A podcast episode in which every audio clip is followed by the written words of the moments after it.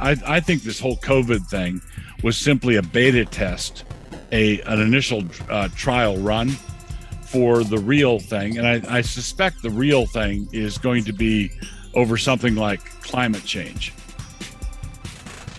Hi, I'm Evelyn Rae. Welcome to the Caldron Pool Show. Today I am joined with theologian and pastor from Christ Church in Moscow, Idaho. That is Doug Wilson. He has not only contributed to his church over there, but he has contributed exponentially around the world to the greater church through his sermons, through his writings, through his teachings, through his popular podcasts, and much more. And I feel incredibly privileged to have you here. So I just wanted to welcome you on and thank you so much for joining me this morning in Australia. Well, happy to do it. Thank you for the invitation. Now, at the moment in Australia, um, it's been quite challenging for those of us Christians sort of over here in the last couple of years.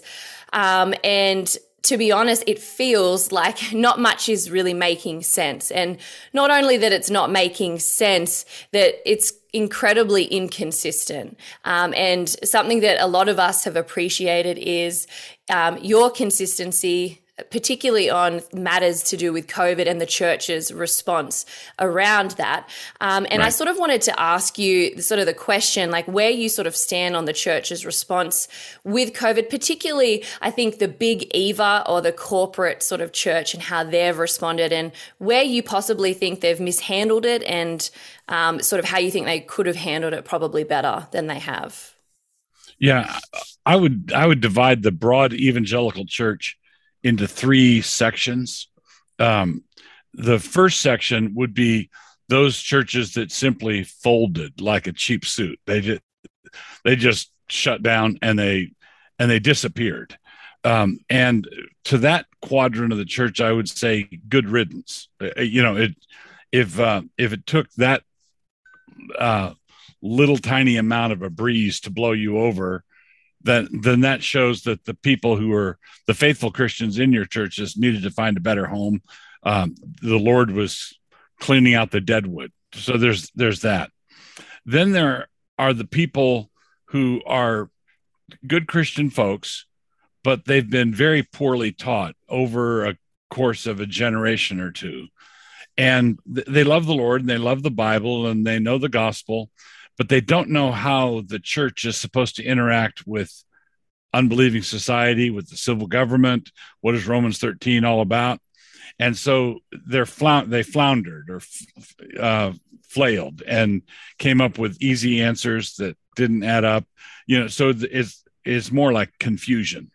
Um, and then there's been a handful of enclaves, a handful of places where within within a few weeks of the onset of the COVID hysteria, they saw right through it and saw that this is um, this is not make this is this is not right, and uh, and began resisting either from day one or from month one. They they they were resisting the uh, overreach and the demands that the uh, civil government was making in the name of public health, and the the reason there's any hesitation at all is I, I don't I don't have any objection to the civil magistrate having responsibility for public health.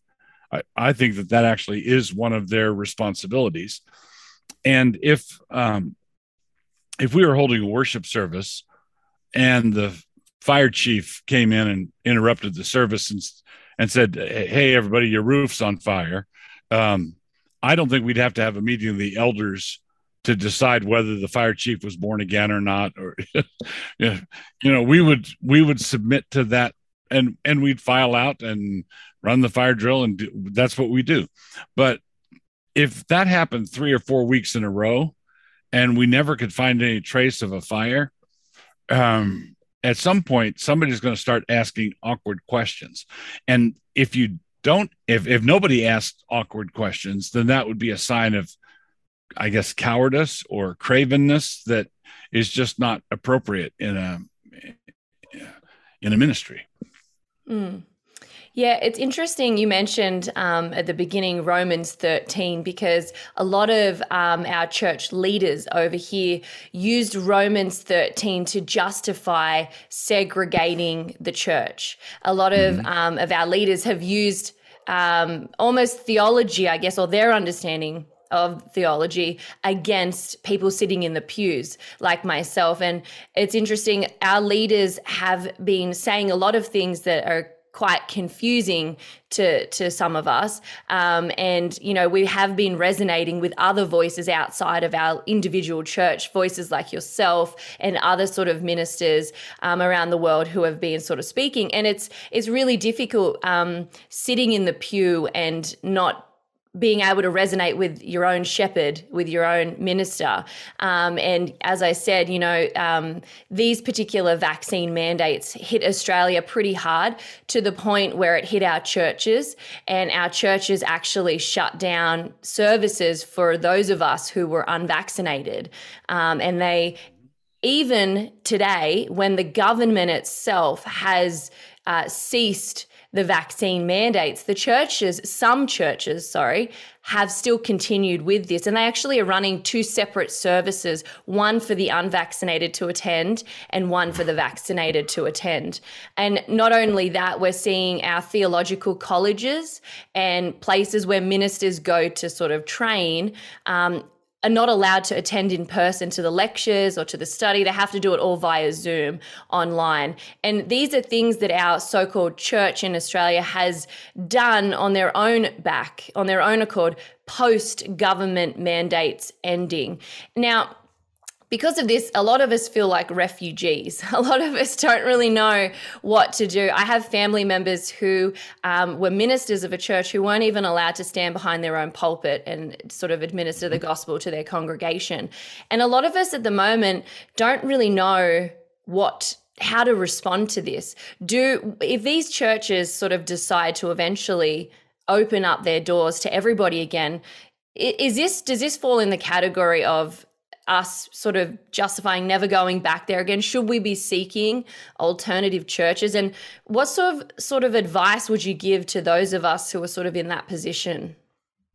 I would I would say if a church opens up again and they and they open up again and they just say all clear we're going to meet again because the government says it's okay um, then i think it's uh, that's your signal to not go back again Mm. If the church opens up again and says humbly to the people in the pew, we learned a lot from this last go round. We repent of the decisions we made, and we're promising you never again. All right, we're, we're not going to we're not going to do that again to you. Um, then I think that's um, sufficient for you to entrust yourself to their leadership again uh, because they have, have acknowledged the fault. They acknowledge the difficulty. But if they if they refuse to acknowledge the fault even with all the um, information that's now flooding in on how bad this vaccine is um, um, I, I think well man what would it take to get people to admit their error? Um, so basically, if they if they just try to brazen it out and say, okay, uh, you can come back now, uh, and we'll be magnanimous with you, and we'll for we'll forgive you for not getting vaxxed, um, and you can come. I wouldn't. Uh, yeah. I would I would find a group of people who will not shut down the next time to also sort of get your theological understanding on Romans 13 because I something I've noticed during this last 2 years is certainly a misunderstanding of that biblical text because I my understanding of that and I'm not going to pretend I'm a theologian, but my understanding of Romans 13 is, you know, we obey the law of the land unless it contradicts the law of God and his and he, I guess you know you render to Caesar things that belong to him but you render to God things that belong to him. And my understanding is the church does not belong to Caesar. Um, and so for me, sitting in the pew, I I was quite confused, especially when I sat at home and I I watched ministers try to implement the sacraments from their basement via Zoom. That to me was quite confusing. Um, and so I just sort of wanted your sort of understanding of Romans 13 because a lot of people, as I said, use that to justify the closing of the churches. Um, yes. Um, to to for a minister to attempt to administer the sacraments if you want to take partake of the bread click here. Um, that that's just the internal gnosticism coming coming out. It, it's just that's not what the assembly of the saints is. Uh, the, god's people should gather in the same space be breathing the same air you should be taught by someone whose life you can see and imitate. And the elders should pass out the bread and the wine, and the water that's administered in baptism has to be actual water that gets you actually wet. Um, so basically, that that is very uh, revealing. To to approach it that way is is very revealing. The uh, with regard to your your question about Romans thirteen, uh, this is, I, I, think, a crucial um, a crucial issue. That Romans 13 does not teach that we have to do whatever the government says to do. Um, the you alluded to the Lord's teaching in the gospel: render to Caesar the things that are Caesar's, and to God the things that are God's. The first thing to note is one of the things that does not belong to Caesar is the authority to decide what belongs to Caesar he doesn't he's not in charge of that. Um, jesus is the one who gave us the um, criterion and the criterion is uh, the money I've, an american quarter has a picture of george washington on it. If it has washington's picture on it i can send it to washington. Okay it's lawful to render to washington what has washington's image. Um, but the other half is not often remarked on, and that is he says to God the things that are God's. Well, how do we tell what belongs to God? Well, what has God's image? Well, we do. We have God's image on us. So the coin has the Caesar's image. We have God's image. That means we may not render ourselves to Caesar. Um, we, we can give a payment. We can do certain things that he managed if he manages to get his picture on it then we can lawfully give it back to him in return. But we have god's image on us. And what has happened in this last go round is caesar demanded that we render to caesar that which has god's image on us. And moreover he required that we put a mask over oh, on top of that image right? Um, so we are being transformed. Um, the Apostle Paul says in Corinthians, we with unveiled face, we, we worship God with unveiled face and are being transformed from one degree of glory to another.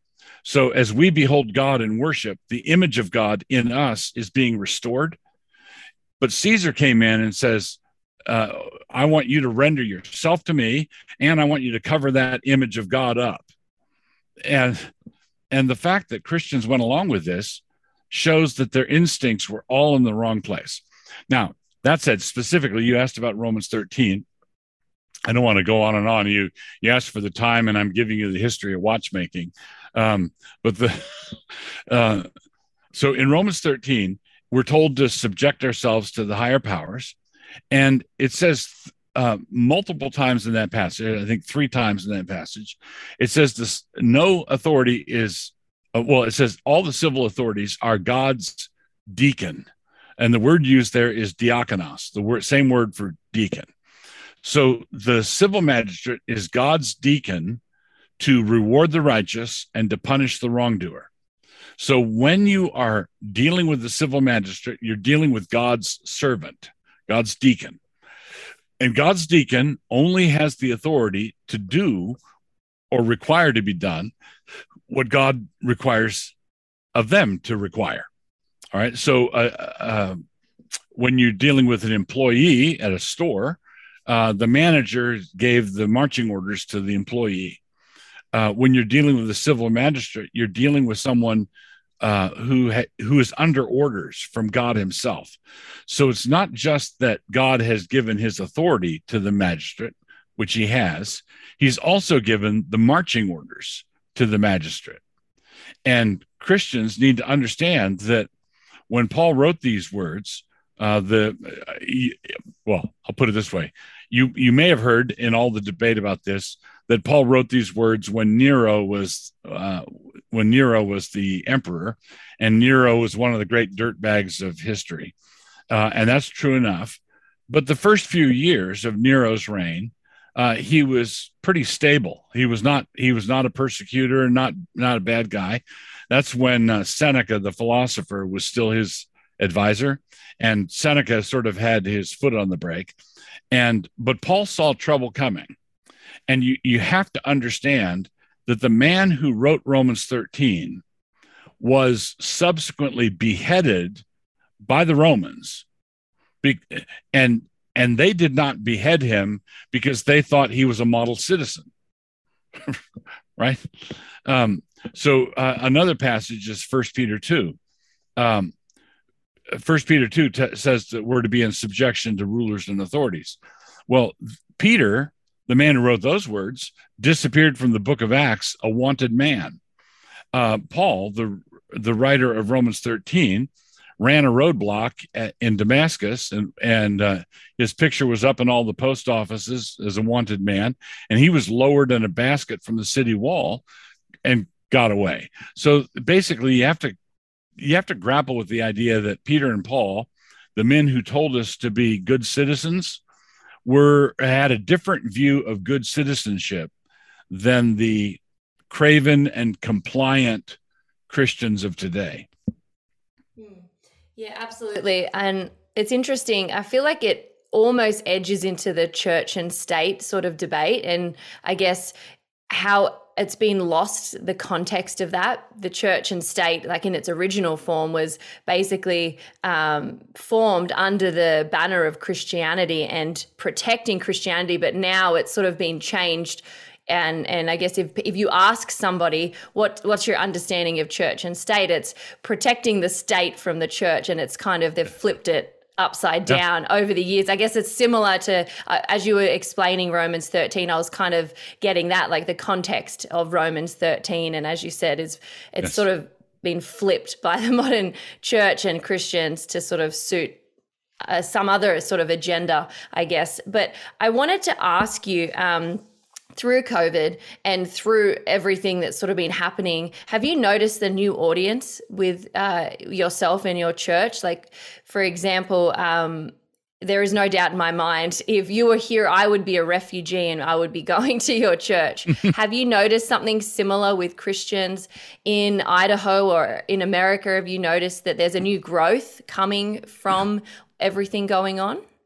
Yeah, that that's a very astute question. Um, in North America, in, in North America, there is a huge reshuffling that's occurring. Um, and over the last, well, I, I need to back up. Um, like 10 years ago, 20 years ago, we were saying many of the same things, but we were sort of uh, the bad boys or out on the margins. Um, uh, extreme people would call us extremists. Now, I like to think of myself as a moderate, the middle of the road. Extremism is to my right and left. Um, but other people thought we were kind of out there or were we were kind of hardcore. And uh, but the last two years have just completely blown that apart. It's just it's completely different.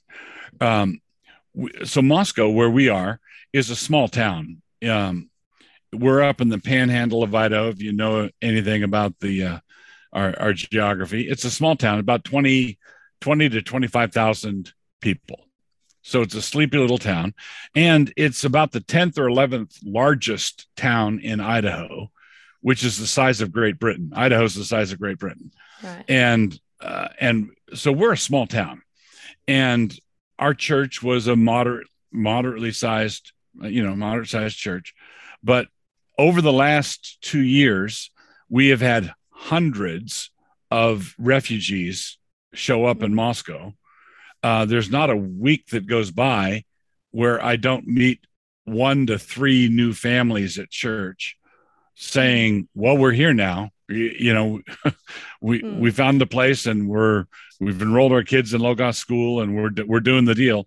Uh, it's a constant stream. I, I, initially started by saying it was a refugee column, uh, but then I started saying, you know, actually, it's reinforcements. It's not a refugee column because these people are often the highly talented people who understand the times. They understand what's actually going on. And they they said you know i've got to get the heck out of california. Uh, yeah. and california is emptying out.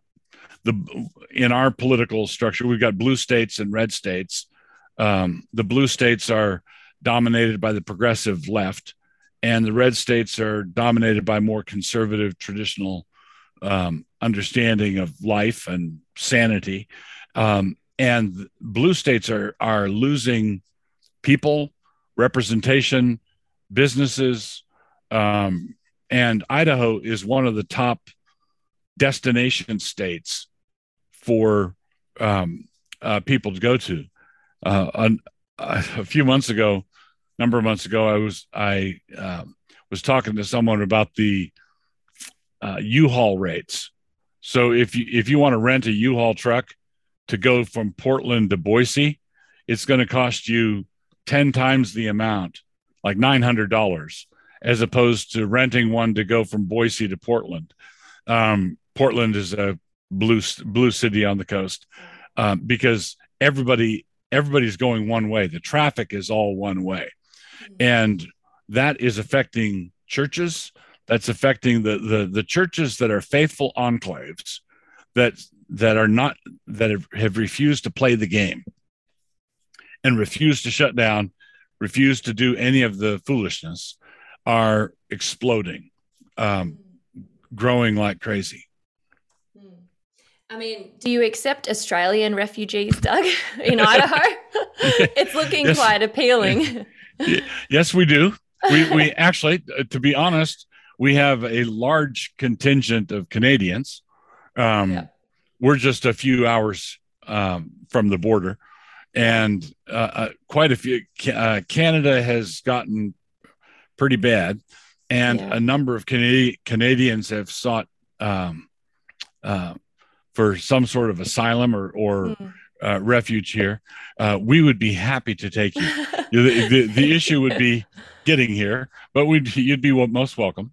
Maybe I'll come by canoe and I'll just I'll just row myself over there. It seems the only way I'm able to get off my island at the moment. But um, yeah, I've actually been speaking of Canada. I was really encouraged by a lot of the ministers in Canada who stood up against, um, yes. I guess, pretty dire sort of times. Um, I was encouraged in Australia by them, and um, you know, we had a few ministers over here in Australia who stood up against everything. They created something called the Ezekiel Declaration and the Moses Statement, and they were these things that ministers sort of wrote um, why, and they stood up against the big Eva, the big church corporations and the government and said, we're not going to shut our doors. And I've been really encouraged by their faith, um, these great men who have stood up against Caesar, so to speak. Mm-hmm. So, really encouraged. Um, I wish that uh, I would hope that more had have done it, but you know we have to start somewhere,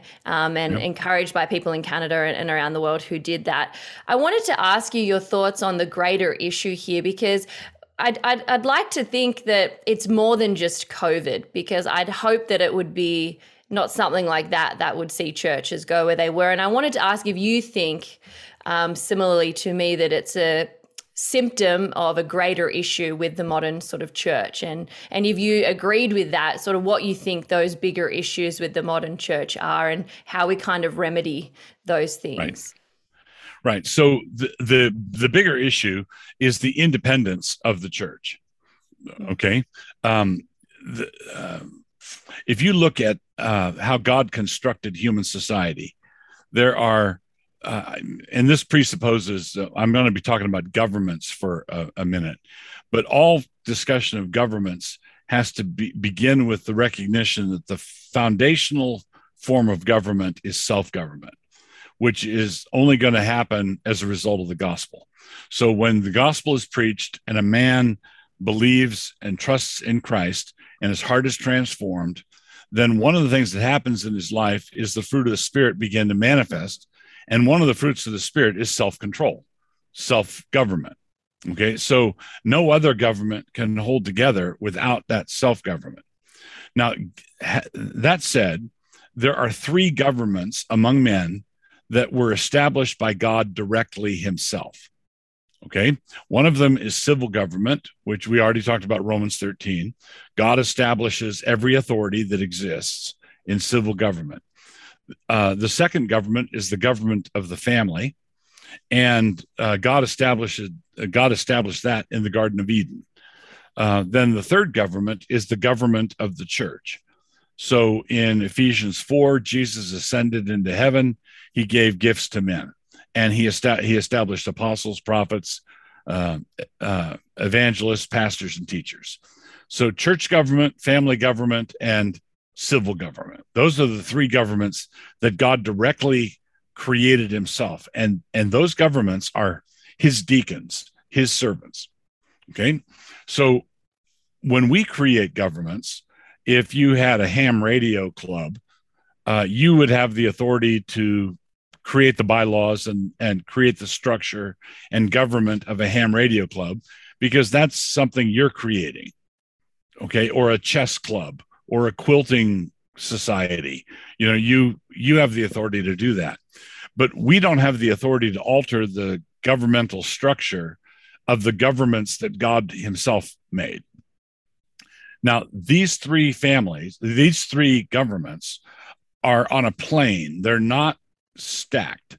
They're they're they each have different responsibilities. So the government, the civil government, might be called the Ministry of Justice. The family is called the Ministry of Health, Education, and Welfare. The church is the Ministry of Grace and Peace. Now, these governments don't depend on the other governments for their existence. I don't I don't need to go to the civil government to get permission to function as a church, right? Because it's not that that's not their lane. That's that's not their responsibility. That's none of their business. Now, one of the things that's striking about this is a very good book called uh, "Slaying Leviathan" by Glenn Sunshine that goes into this. But the Christian faith, for the first three centuries of our existence, was a persecuted faith. And that means that all the essential doctrines, the doctrine of the Trinity and the you know the gospel, what you see in the Apostles' Creed, all of the basics of Christianity were hammered out during three centuries when we were not created by the civil society. All all other re- major religions were established with the help of civil the civil government. Christianity took root and um, flourished in opposition to the civil government for three centuries. Uh, Constantine uh, wasn't converted until the fourth century. Okay, so that means that baked into the Christian DNA is the understanding that the church exists independently of the state. The state we don't need permission. We don't need a permit. We don't need uh, a blessing. We don't need light to, to get a license to operate. Um, we have our commission directly from God. So you asked what the next. I, I think this whole COVID thing was simply a beta test, a an initial uh, trial run for the real thing, and I, I suspect the real thing is going to be over something like climate change. When you when you see uh, all the emergency measures that they implemented and how many Christians went along with those emergency me- measures simply because the civil government declared that there was an emergency. Um, I think that I think this whole thing was a trial run, and what we need to do is get Christian leaders to understand that we don't have to sh- shut down simply because they say we do uh, what what we have to do we need to get from God directly in His Word. We don't need to go to the uh, a central bureaucracy of to talk to the director of churches opening and shutting. The Lord is the one who opens and shuts doors, not not the bureaucrat. Yeah, absolutely. Um, and I I hope and pray that Christian leaders do take that upon themselves. And like you said, I, I've always suspected that this could be like climate change has been around. When I was a child growing up, it was a hole in the ozone layer um, that yeah. we're all going to die from. And then it went yeah. to, you know, all global warming and now it's climate emergencies. It's the same thing that's been sort of lingering for a long time prior to COVID, and the emergency measures do seem to sort of fit up. And there's actually articles that were released where people have said, due to COVID and us being locked in our homes, the earth is healing, the birds are singing, the fish are jumping, and you can sort of see the the subliminal messages that they're trying to they're trying to desensitize us to the idea that this is good, so that it becomes normalized. And I hope and pray that the church is strong enough if we're faced with this in the future and, and you know we don't shut down our doors again for something else um, because we need more than ever now a, a strong church i think if you you know, I, I, think strong churches lead to strong nations. I think very much so. If you break the home, particularly, you break the nation, and and home and families are things that are rooted in in Christ and the church, and right. that's something you do speak a lot about. Um, is the family? I know your your wife Nancy. She she's written a few things about as well. I actually mm-hmm. follow your daughter as well. She's she's got some incredible things to say about motherhood and family, um, and I really appreciate everything that your whole family and it's I guess it's a reflection on your headship and and and things like that as well and your leadership with them but I'd love to hear about your understanding of the family you mentioned it then it's a ministry um, and mm-hmm. i guess it's testament in itself that it's so under attack in modern culture. It's families belittled, it's turned upside down, it's sort of changed. But I'd love your understanding on what family is and and what we as Christians and as human beings should value with family, particularly for our future. Right. Um, thank you for the kind words, but I will. I want to get credit upstream. A lot of this has to do with my dad and my mom mm. um, and and the understanding of family that I got from them. Think think about this. Think about it this way. I I I mentioned the three governments: family, church, and state. Well, churches are made up of families, and towns and villages and nations are made up of families. So it's not like you've got three things in a row on a mantelpiece that have nothing to do with each other it's sort of like the relationship of eggs to omelets. It's like a mm. there's there's um, there's a certain porousness between these entities because you're exactly right. A strong church requires strong families. A strong nation requires strong families. Uh, now, the way this works is, um, if I could use a, this might seem like a bizarre illustration, but the progressive left wants to treat society in the aggregate as a group of atomistic individuals. Like each person is a, a little BB or a, um, like a ball bearing. Okay. Mm-hmm. And he's distinct and separate from everyone else. And then you put them all in a sack. All right. You put all these BBs in a sack. And that uh, big sack is going to be like a beanbag chair where it's you you push in and the whole thing is just sort of like just like a beanbag chair. Now that added and then what they'll do is they want to make pornography accessible and they want to legalize uh, smoking pot and they want to do all these and what they're doing there is they're greasing the bb's they're dumping oil all over the bb's so nothing sticks nothing uh, coheres. All right. Mm. now what a strong family does is it creates a molecular structure to society as opposed to atomistic structure to society.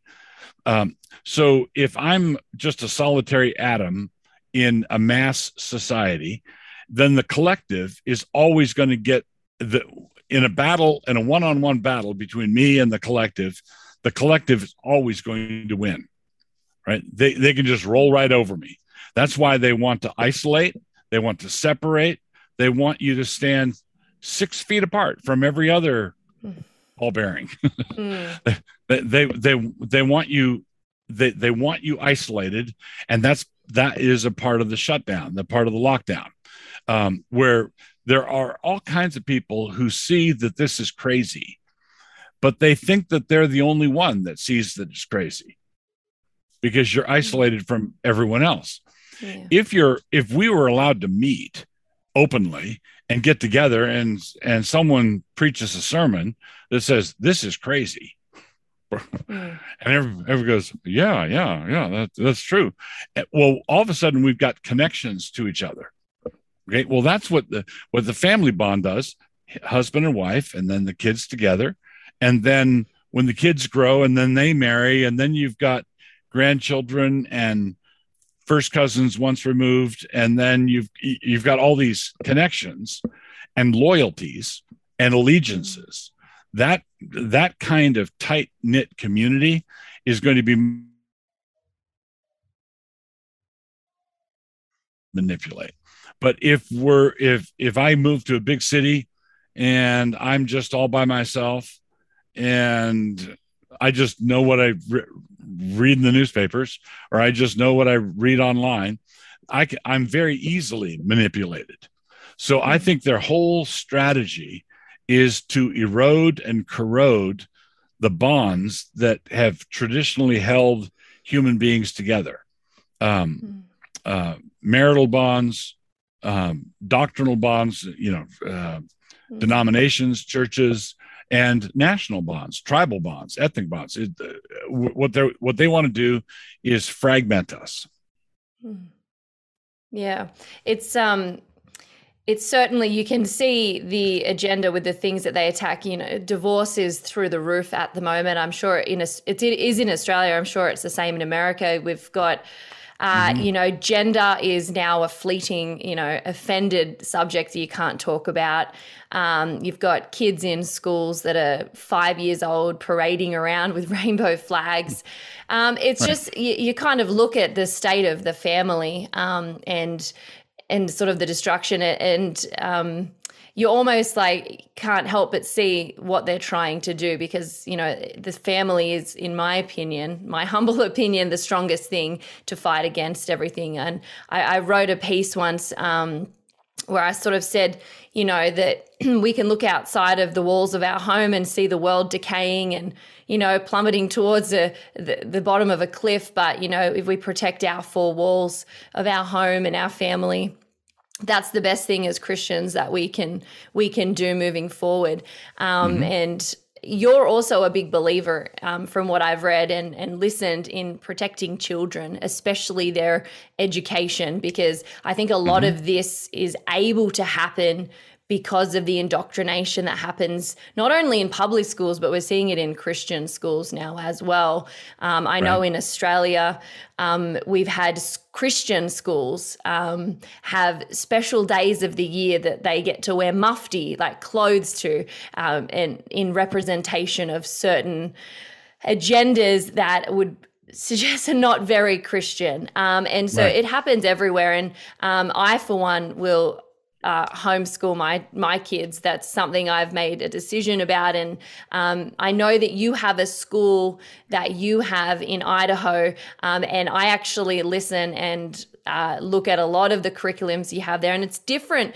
Um, you do classical Christian education. Mm-hmm. And a lot of people sort of uh, don't understand the difference between that and Christian education or Christian education or I guess what we're seeing in schools today. And I was I was hoping if you don't mind sort of explaining for listeners the difference between classical Christian education and, and the way that education is today for our kids and why you would personally choose classical Christian education over anything else. Okay, thank you. The um, the answer to that has to there. There are two elements of classical uh, um, education, classical Christian education that uh, bear mentioning here.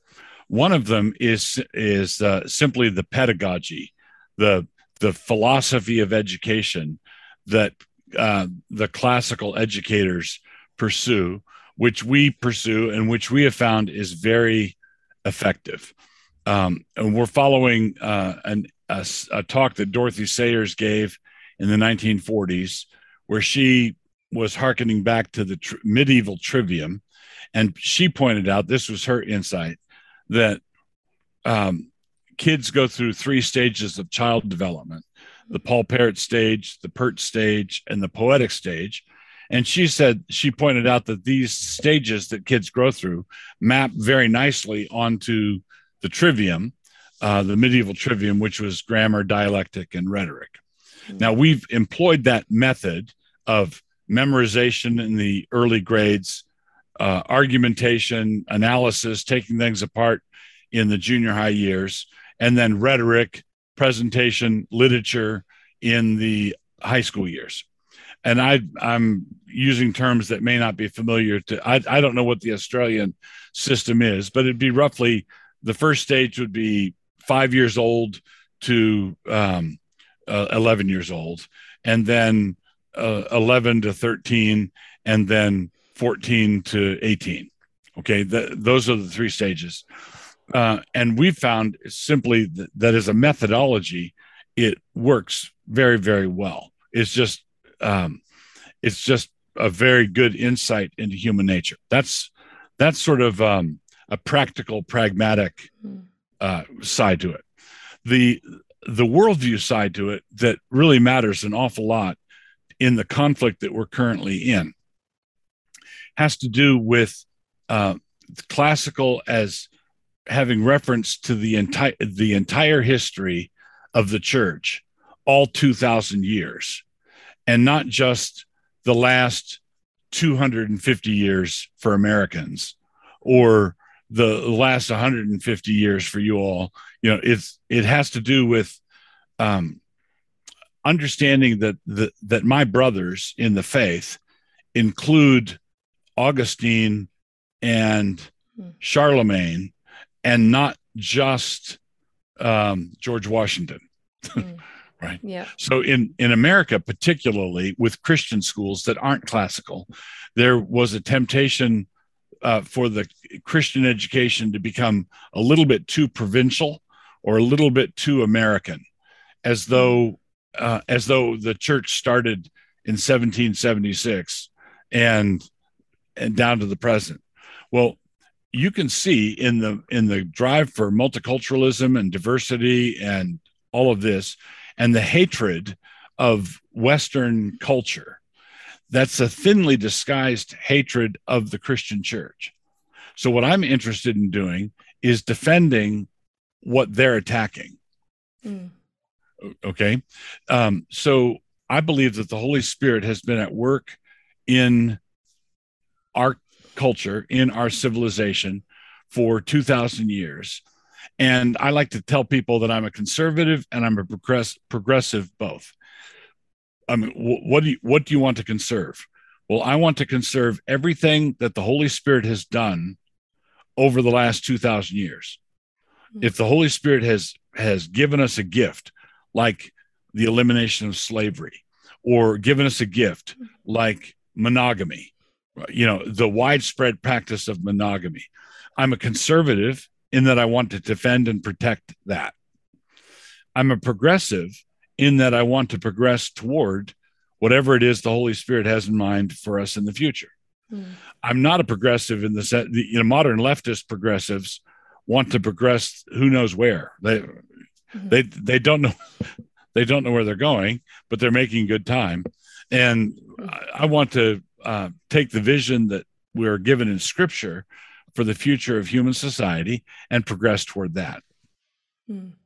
You once said something great, and I, I use this quite often when speaking about um, uh, progressive ideologies, and that is stupidity can't sustain itself. And that's something that you said, and it's brilliant because it kind of ties in with my views on eschatology as well. And it's funny, um, you know, I grew up with my father being a Left Behind series man. And as a child, that was like my scary movie that I got to watch watch the original um, Left Behind series, and you know, I used to somehow sometimes sit with my dad and watch it. And and growing up, I grew a real love for two books of the Bible. I like it all equally, but Genesis and Revelation are probably the two books of the Bible that I would read the most, and I'm incredibly fascinated with. I have to remind myself to not get too fascinated around Genesis 6 and things like that. I get a little bit lost in the rabbit hole uh, with things like that. But I do really enjoy Revelation. And um, recently, like I'm talking only in the last few years, I've actually changed my eschatological uh, opinions on things. And I've gone from my father's headship where I kind of really liked the Left Behind and sort of the John MacArthur um, sort of idea right. on things. And I've really shifted to now post millennialism. And I've okay. really sort of sh- shifted away from these almost pessimistic eschatological views into a more positive one. And there was a documentary that you were in um, as, as a guest, and, and someone spoke mm-hmm. to you about that. And I really liked that documentary because it was a really good one for people like myself who was dip- who were dipping their toe in in the water for that. Mm-hmm. And you sort of said in that documentary that it was one of the most exciting theological uh, sort of transitions that you'd made and that you yeah. you'd sort of likened it to a few different ones throughout your your faith yeah. and and your journey but this was an and I was like I get it because I was there and from there I actually went um, back to RC Sproul's chalkboard where I get a lot of good things from and yeah. I realized he was post mill as well and yes. um, he he went through it in like a 10 part series in in a lot of detail I think Jeff Durbin had a series about it as well um, mm-hmm. And I sort of through it, I was like, wow, this is a really exciting way to view the gospel. And I looked into statistics as well. Just brief, just I'll just briefly go into it. And you know, we started off with twelve disciples.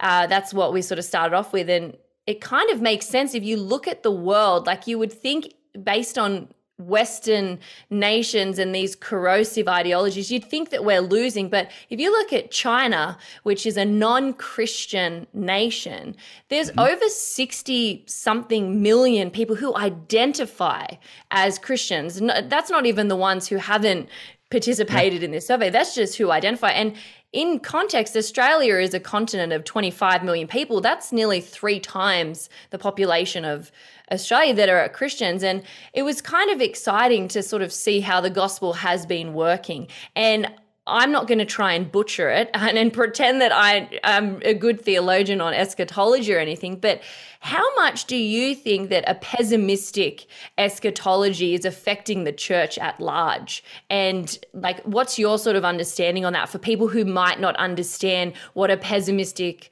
eschatology is as opposed to like a post mill sort of positive uh, eschatology? Right. I think it has everything to do with why we're here in this fix um, in North America, um, we have tens of millions of evangelicals, and if um, if all the even if every evangelical in North America was a communist, we would have a communist government. If hmm. every uh, if every evangelical was a Muslim, we would have a Muslim government. We'd be under Sharia law. Um, but we in the faith have learned to pull our punch. We've learned to make ourselves salt without savor, um, and and I think that's largely the result of our eschatological teaching. Um, we have been taught to believe that things are going from bad to worse. So when things, and then finally, when they get really, really bad, Jesus is going to come again and whisk us out of here. So it'll be like the world is God's Vietnam. And at some point, we're all going to get helicoptered out of Saigon. And, uh, and, and God lost the war, and that's too bad. But he got his, but he got his people out, right? Mm. Um, well, if you have that view, you're not going to be trying to build anything that's a long-term venture. You're not going to be uh, trying to establish colleges or universities or seminaries or not, you're not going to be plant you're you're not going to be planting lots of oak trees because mm. oak trees take time to grow you you might have enough time to grow a cabbage right? But, yeah. but you don't have time to grow a, a tall, stately oak. So co- consequently, I think that uh, a lot of what we um, are facing is the result of Christians taking themselves out of the action. Uh, we've just sort of dequalified ourselves and said, "Here, let us go over, stand on the sidelines, and and let's watch you make a wreck of everything, and then Jesus is going to come back and take us out of here." Well, I don't think that that's correct, and but I think it's a self fulfilling prophecy because when the Christians DQ themselves and step out, well, then that that gives them a free reign to do what they're going to do, and they're going to do what they do in line with their unbelief, and then it crashes. Hmm.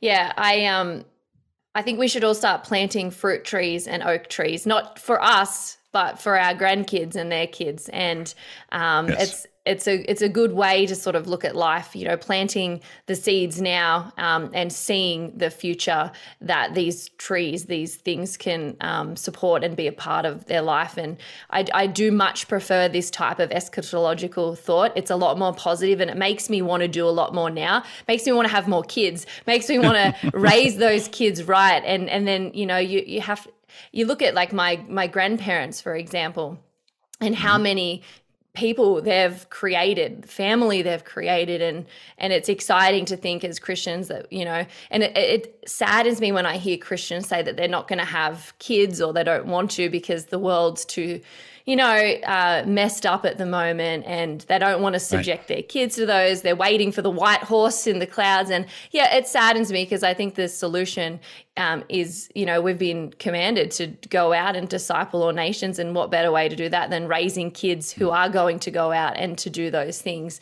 Um, but, you know, it, it is exciting, like you mentioned, having that transition. And there was a verse that you mentioned as well about how, you know, Jesus is seated at the right hand of God until his enemies yeah. are made his footstool. Um, and it's like we've been told when he's going to come back.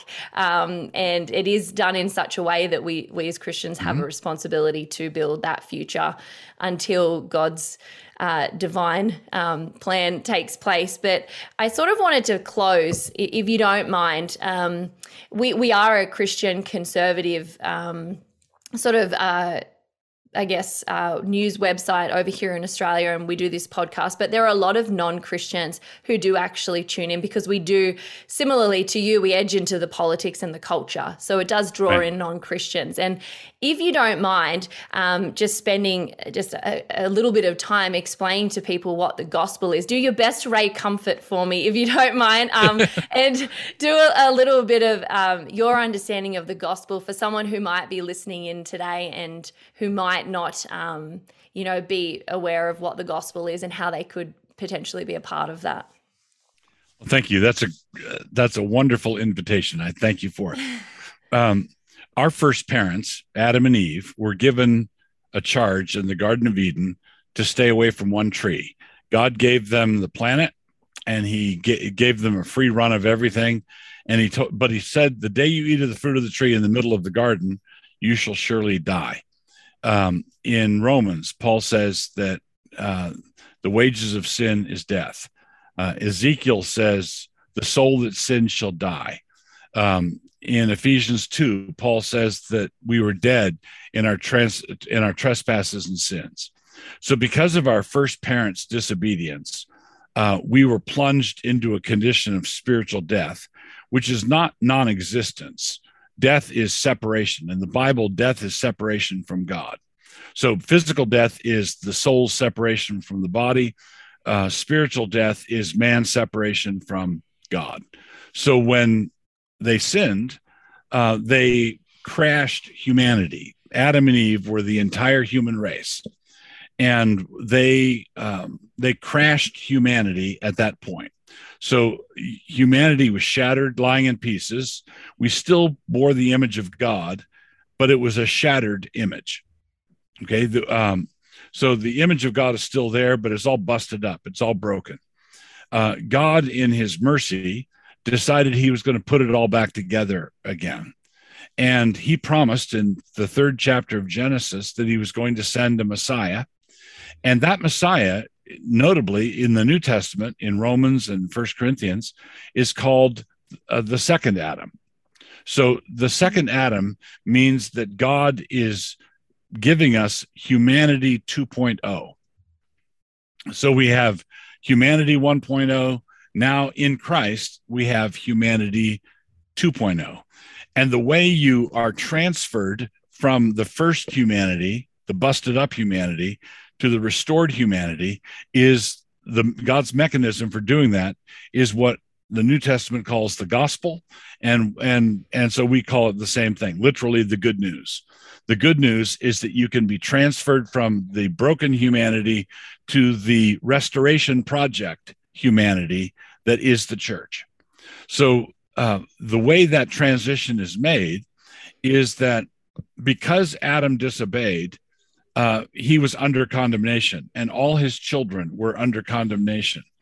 And so, Jesus, what Jesus did when he came and lived a perfect sinless life and then died on the cross, he took that condemnation that belonged to us onto himself. And he can do that because he's an Adam. So just when when the first Adam reached for the fruit of the tree, I've reached for the fruit, fruit of the tree. When he when he went into spiritual death, I went into spiritual death because the whole I'm he was the whole human race and I'm I'm a human. All right. So he represents me. Well, in the same way, the Lord Jesus represented me when he died on the cross. So um, the first Adam disobeyed at a tree, the second Adam obeyed on a tree. Hmm. Right? So uh, what happened was the penalty that I owed God, um, the soul that sin shall die. Jesus took my sin Jesus took my rebellion, he took my sinful, wicked, evil nature, he gathered it to himself, and he died. He was crucified. So my sin was crucified with him. And then he sank into the grave, taking my sin with him. And then three days later, coming up on Easter now, three days later, he came back from the grave. And when he came back from the grave, he didn't bring my sins with him, he left them behind him. So he died, uh, accomplished full satisfaction for my sins. He took them down to the grave and then he came back. And so this is why Paul says in Romans 6 all who have been baptized into Christ have been baptized into his death. And the reason we've been baptized into his death is so that we can be crucified with him, buried with him, and then resurrected with him. So everyone who is crucified into his death is also a partaker with him in his resurrection life. And so that's what Christians mean when we talk about being born again. If you're born again, you're born again through the death, burial, and resurrection of Jesus Christ. And then you are ushered into the visible church, which is God's kingdom on earth. And it's God's long haul process of restoring the human race. So that's the basic gospel in a nutshell. How to be and so what is God doing when he what is it that you what are you becoming when you become a Christian? Well, God promises you that he's going to turn you into a human being. Mm. That is beautifully put. And um, I do hope and pray if anybody is listening today um, and you know they want to know more that they certainly reach out um, and I, I, sort of wanted to also give you an opportunity if you don't mind doug um, if you can sort of tell people where they can find you i know you have ministries um, you do a lot of sermons online and a lot of podcasts like where can people go if they want to hear more about what you have to say and okay. possibly mm. Thank you. Uh, probably the one. Uh, there's a lot of things going on, and and the best place to get uh, access to all of them would be my blog. So um, at, um, the address is dougwils.com and the name of the blog is Blog and Mablog. So if you type in Blog and Mablog or dougwils.com, my blog will come up. And if you open up the front page and just scroll down, you'll see links to everything that I'm involved with uh, New St. Andrews College, Christ Church, sermons, uh, Logos School, all all the things are there.